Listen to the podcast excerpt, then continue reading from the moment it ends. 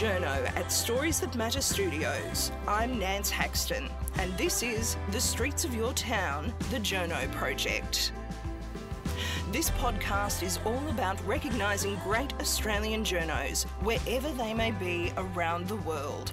With the media in Australia under increasing attack and hard won freedoms under threat, there's no better time to celebrate and highlight the work of the top journalists from down under.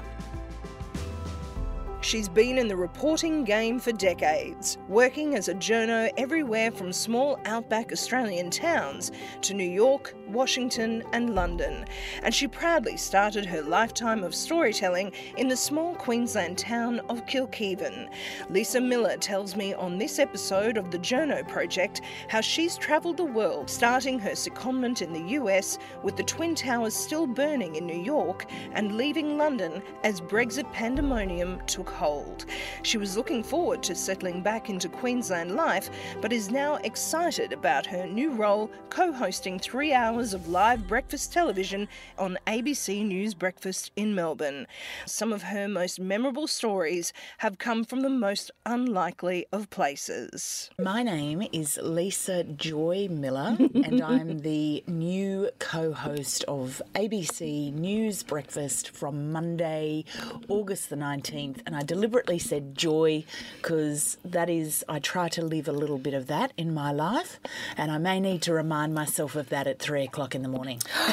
Beautiful. Thank you so much for joining us on the streets of your town, the Journo Project, Lisa. Oh, thank you very much. Thanks for having me. We go back a long way, Nan. We do, Lisa, and it is wonderful to catch you just on the cusp of moving into this big new move. So you're just literally about to jump on the plane, and you've kind of given us time on the podcast, and I appreciate that. Oh, well, thank you. Always.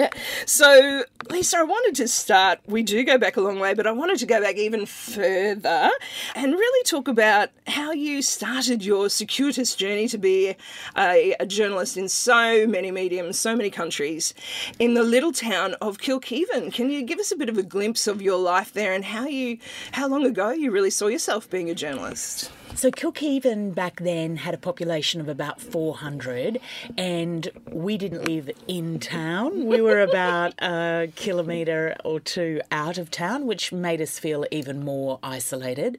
That's where I was born and lived till I was about 10. It was such a small place that on a Friday afternoon it was a big deal to do a trip into town to go to the library and be able to get out a couple of books and get 20 cents worth of mixed lollies. And I actually think that is where my love of reading and writing began. So before anything to do with journalism, I think it was Mrs. Leif at the Kilkivan Library who I met the other day again. She's Oh, still alive. beautiful. She remembered the book that was too scary for me to get out that my mum wouldn't let her give me. Can you believe that? That's and what was the book? Can you remember? Yeah, where the wild things Oh yes. lie. Or, Yes. Yeah. Yeah, well, yeah, well, and um, it's funny when I go through when I drive through that country, sort of around Noosa way, not far from there, but I, I often think of that wild woods in that book, and it is scary. Like it's quite similar. Yeah, Well, I've not read it to this day. that is so funny. but anyway, um, mum and dad had been dairy farmers. Dad had sort of left the industry. We were still on the land. And then he went into politics in 1974. I was four years old. Um, the lead up to it must have had an impact on me. I remember interviewing members of the family with a tape recorder and feeling oh so very important. So I can't remember.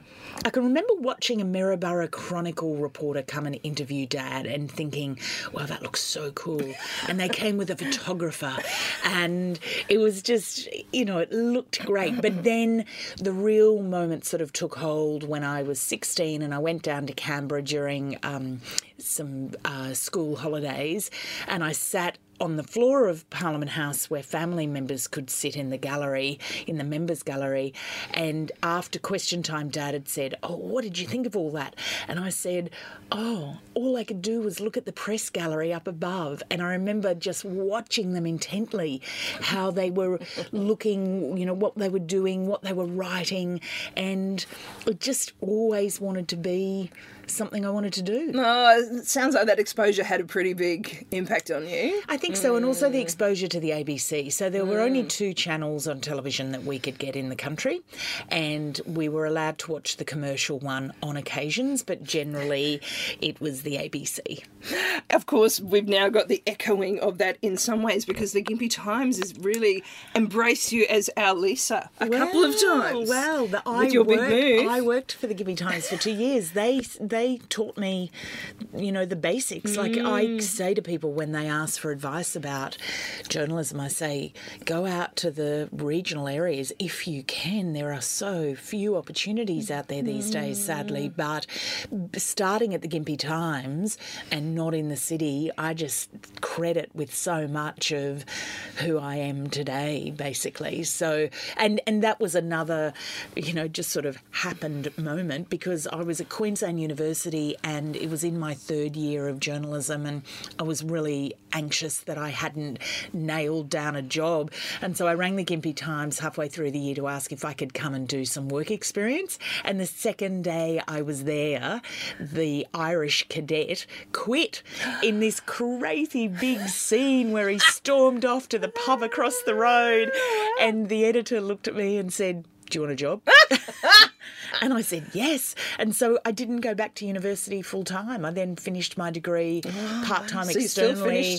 I rang my flatmate in Brisbane and said, I'm not coming back. And and it's a, a, a trend that has continued to this day with your poor lease agreement sitting here in front of us, and you've got to break your rental to go down to Melbourne.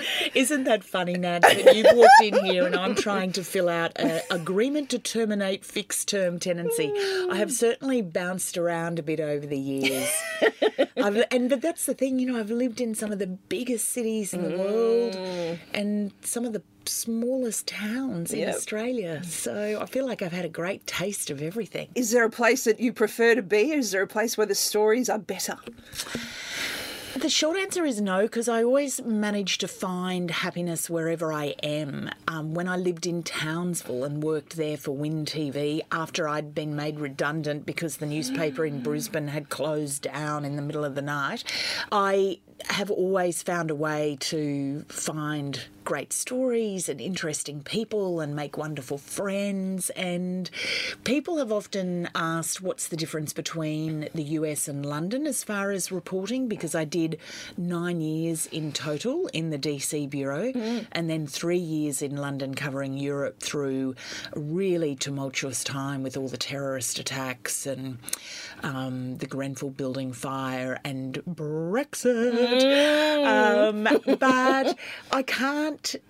I can't give you a, you know, a, which one I prefer. I mean, all of it was an amazing experience. All of it, I hope I did well, and all of it just makes you grow every day and makes you a better reporter.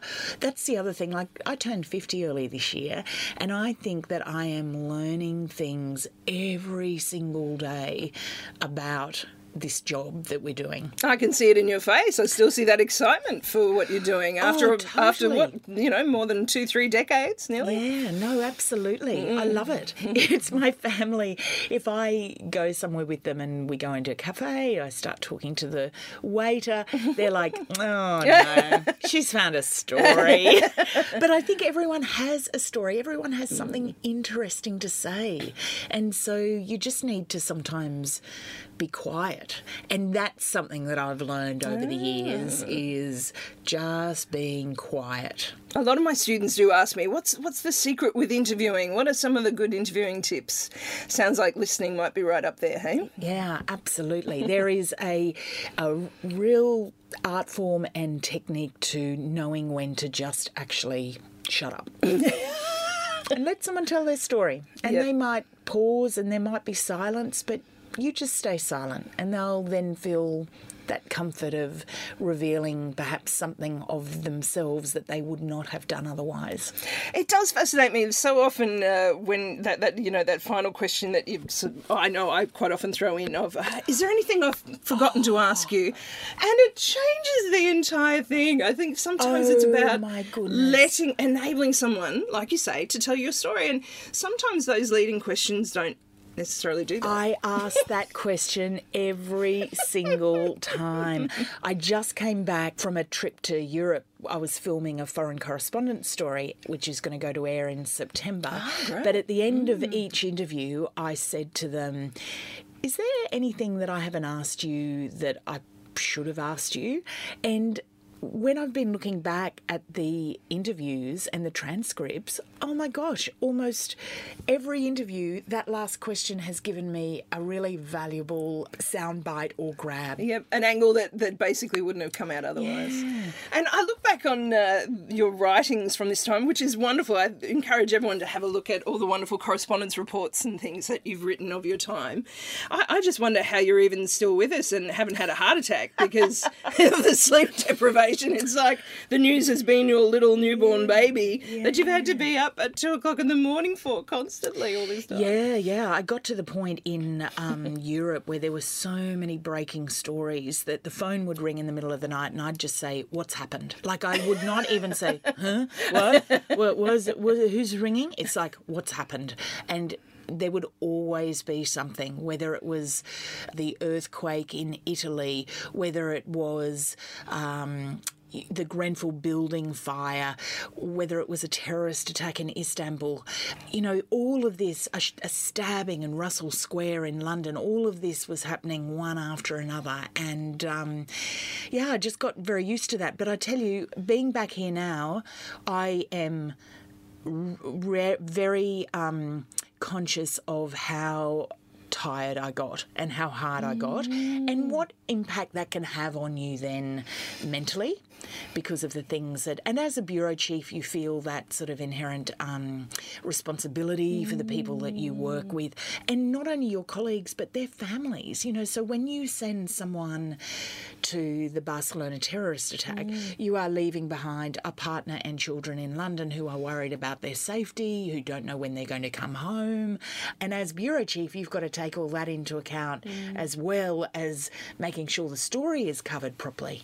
And you, you know all these people. Yes, you know all those uh, those family connections, and yes, it's like a little family, really. and they're away from their families in mm. Australia as well. Mm. So you're all sort of living.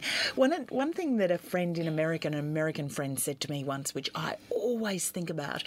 I must have been going through a period of just feeling quite comfortable with life, and I said, "Oh, look, I'm thinking about taking up some crazy sport. Can't remember what it was."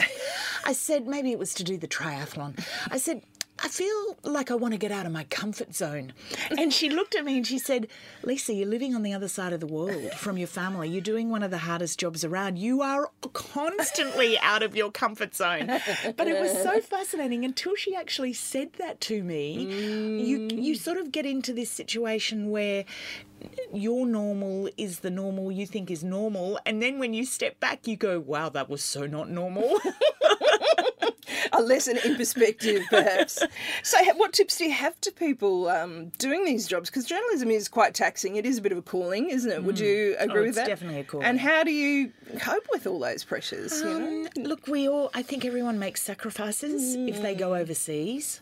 I think there are so many different kinds of journalism that you can do, so not all of it has. So I can only sort of talk from what I've done mostly, which is a foreign correspondent. And there is a certain danger element in it. There are personal sacrifices that you have to make. Um, I would thoroughly say to people, my God, it was the best time of my life. I mean, I just the experiences of it are incredible. And even now, I will watch documentaries about something, whether it's, you know, the UN debate that led to the war in Iraq, and I'll go, I was there at the UN. I, I was there. Like, and that is a pinch yourself kind of moment. And I never took it for granted, and I still don't. I still just stop and think, wow, I am so lucky, so, so lucky to do this, and so lucky that I wake up every day, even if it's at three o'clock in the morning, thinking, I love this job. I mean, and I cannot believe that I can still say that after 30 two years of doing this job. So It is like you're on the front row of history, as they say. Whether that is in London or the UN or Townsville, that, that history is just as important to people that you're Oh, reporting to, isn't it? Absolutely, hmm. absolutely. Some of the stories that I remember the most are stories that would never have made the national news ever. Really? I can remember doing in North Queensland doing a story about butterflies mating, and I still love that story. In the Torres Strait, I was taken out to do a story about the number of green turtle eggs that were being Mm. consumed by locals on um, Murray Island, and you know that was a story that I did. I did it 25 years ago, but I still remember it because of the people who were involved. And yeah, I feel pretty lucky. And when you went to America, I was reading that uh, the the 9/11 had just happened and the Yeah. towers were still burning. What an incredibly that must have been a quite a conflicting time to be over there and to feel that tension. really, Well, eh, well, it was more than tension. It- Yeah. people were still very frightened. Oh, yes. So when. I moved to America, they still had the fighter jets doing 24 hour patrols over the city. So you would go to bed at night hearing the jets roaring overhead. And then, you know, if a garbage truck dropped its bin on the ground and it'd go boom. I remember texting. Um, Leigh Sales, who was there at the time, or mm. we might have had pages back then.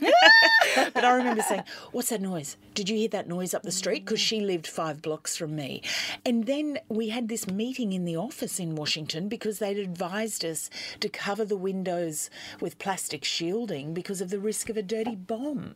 So that was quite surreal to be mm. working and living in an environment where people were still quite frightened. and being there for that long, Lisa, did you see America really? Come out of that because, of course, you, you, you went much further than New York as well. Yeah, and, and was- seeing the different was a- responses around America to that. Yeah, so by the time I left my first posting at the beginning of 2005, America was a very angry country.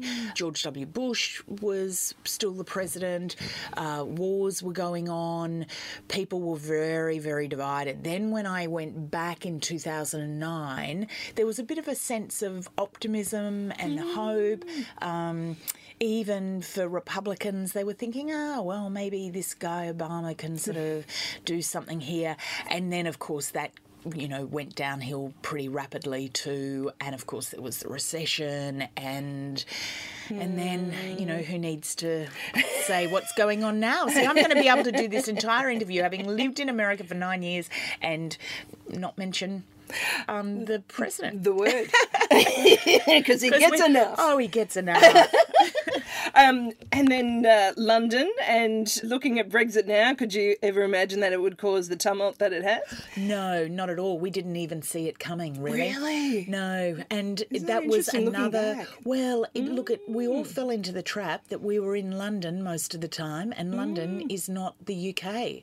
And I'd been out to Somerset to do a uh, Brexit story about three weeks before the vote, and I remember coming back to the office and saying, "Geez, they all." Um, all the people that were being put up to me as being pro Europe uh, ended up having very anti Europe conversations with me. It was really odd. I said, duh. Like, three weeks later, there it happens overnight. I did not think we would still be at this stage now, and it looks like come October that the UK will be crashing out. I don't think Boris Johnson is going to be a uniter. No, and doesn't seem to be. So yeah, no, huge story. And I'll be doing it on breakfast. I you know. And so going to morning breakfast, how are you feeling about that? Because that will be a different Yeah, method again, I suppose. And and is that part of journalism that you've got to be able to throw yourself into lots of different ways of telling that story? I think what the biggest challenge for me will be is to expand my knowledge base of so many different General. things. Yeah. So, um, yeah, I watched The Bachelor the other night and I felt okay about that. It's research. Yeah, It's important. exactly. It picked up a Who magazine. you know? Yes, like I right. can. It, that's all part of breakfast. You got to be got to be across it. One of the things I love is the fact that you are the first to sort of know things, which, you know, I love that about journalism. so it's like everyone's going to be turning on their television at six, but it's like, I, I already know what's going on, and Yes. now I'm going to share it with you. I'm waiting for Lisa to tell me. No, that'll be fantastic. And looking forward to being in Melbourne for a while. Yeah, I'm looking forward to having a routine. People sort of have focused on, you know, the 3 a.m. wake ups and five days a week and You all the don't rest mind of that it. routine? Well, the routine is that I'm, I know when I finish work because mm. overseas you'd get those early morning phone calls. You wouldn't be expecting them, so you might have gone to bed at 11 p.m. and then you're working for four days straight and you don't sleep again basically you catch a few minutes here and there when you can so the fact that i'm going to be finishing work at 9am i can commit to tennis games with friends i'm going to take up swimming again i've got i've got a long list of lisa life things that could take place That can work around the 3 Yeah, yeah. call. It's cool. exactly and i'll you know have a bit of a kindy nap in the afternoon and i'll be right Um, and I just think too, Lisa. I wonder if I could get you to expand on. You touched it before, it being a calling. I just think of you with the the Twitter jacket incident and things like that. To me, it sounds like to you that the calling of journalism is very important. The story is the is the key, and not the the frippery around it. Oh, yeah, I know, but I know that's important, and I know. So you and I have caught up in the middle of half a dozen publicity interviews that I'm doing. Um, I recognise that if people don't know about Brecky and they're not watching, then there's no point. But I, I guess when you say the story is important, I actually hesitate over that because I feel like it's the people who are important, and sometimes people can have great stories, but they're not ready to share them.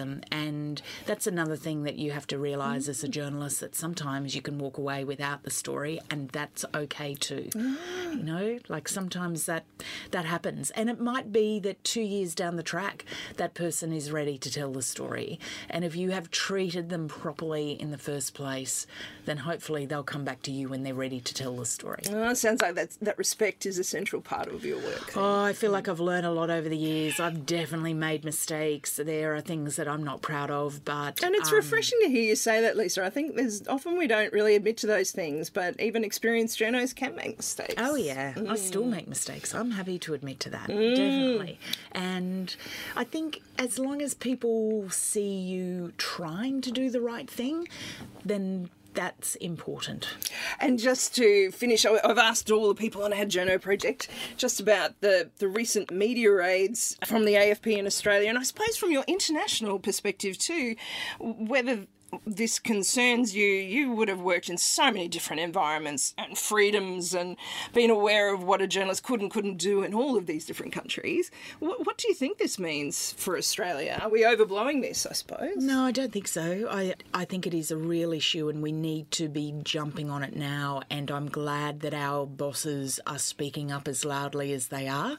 I have been a bit shocked coming back here at the attitude and approach of some of the issues in regards to press freedom. I, I reported in Russia. I know how tough it is when you don't have freedoms to report properly, and I would hate to think that we are pulling back from having a thoroughly open media in Australia. Well, and particularly uh, being a Queensland girl, it's not that long ago, I suppose, when we think of the Joh years and perhaps that erosion between the state and the judiciary and the police, and whether we, we've got to sort of bat against that, any moves that could do that. And sometimes I think people, people, the audience might think, oh, what's all this about? And, you know, there are things that the media does that does not endear us to the audience. And I can see why sometimes people would say, well, why should we help them or why should we care about this? But at the end of the day, it is the audience that we are doing this for. And they might not know it now, but they will once it's something that affects them. Yes, it's something we don't want to lose, and then people realise what we've lost, I suppose. Exactly.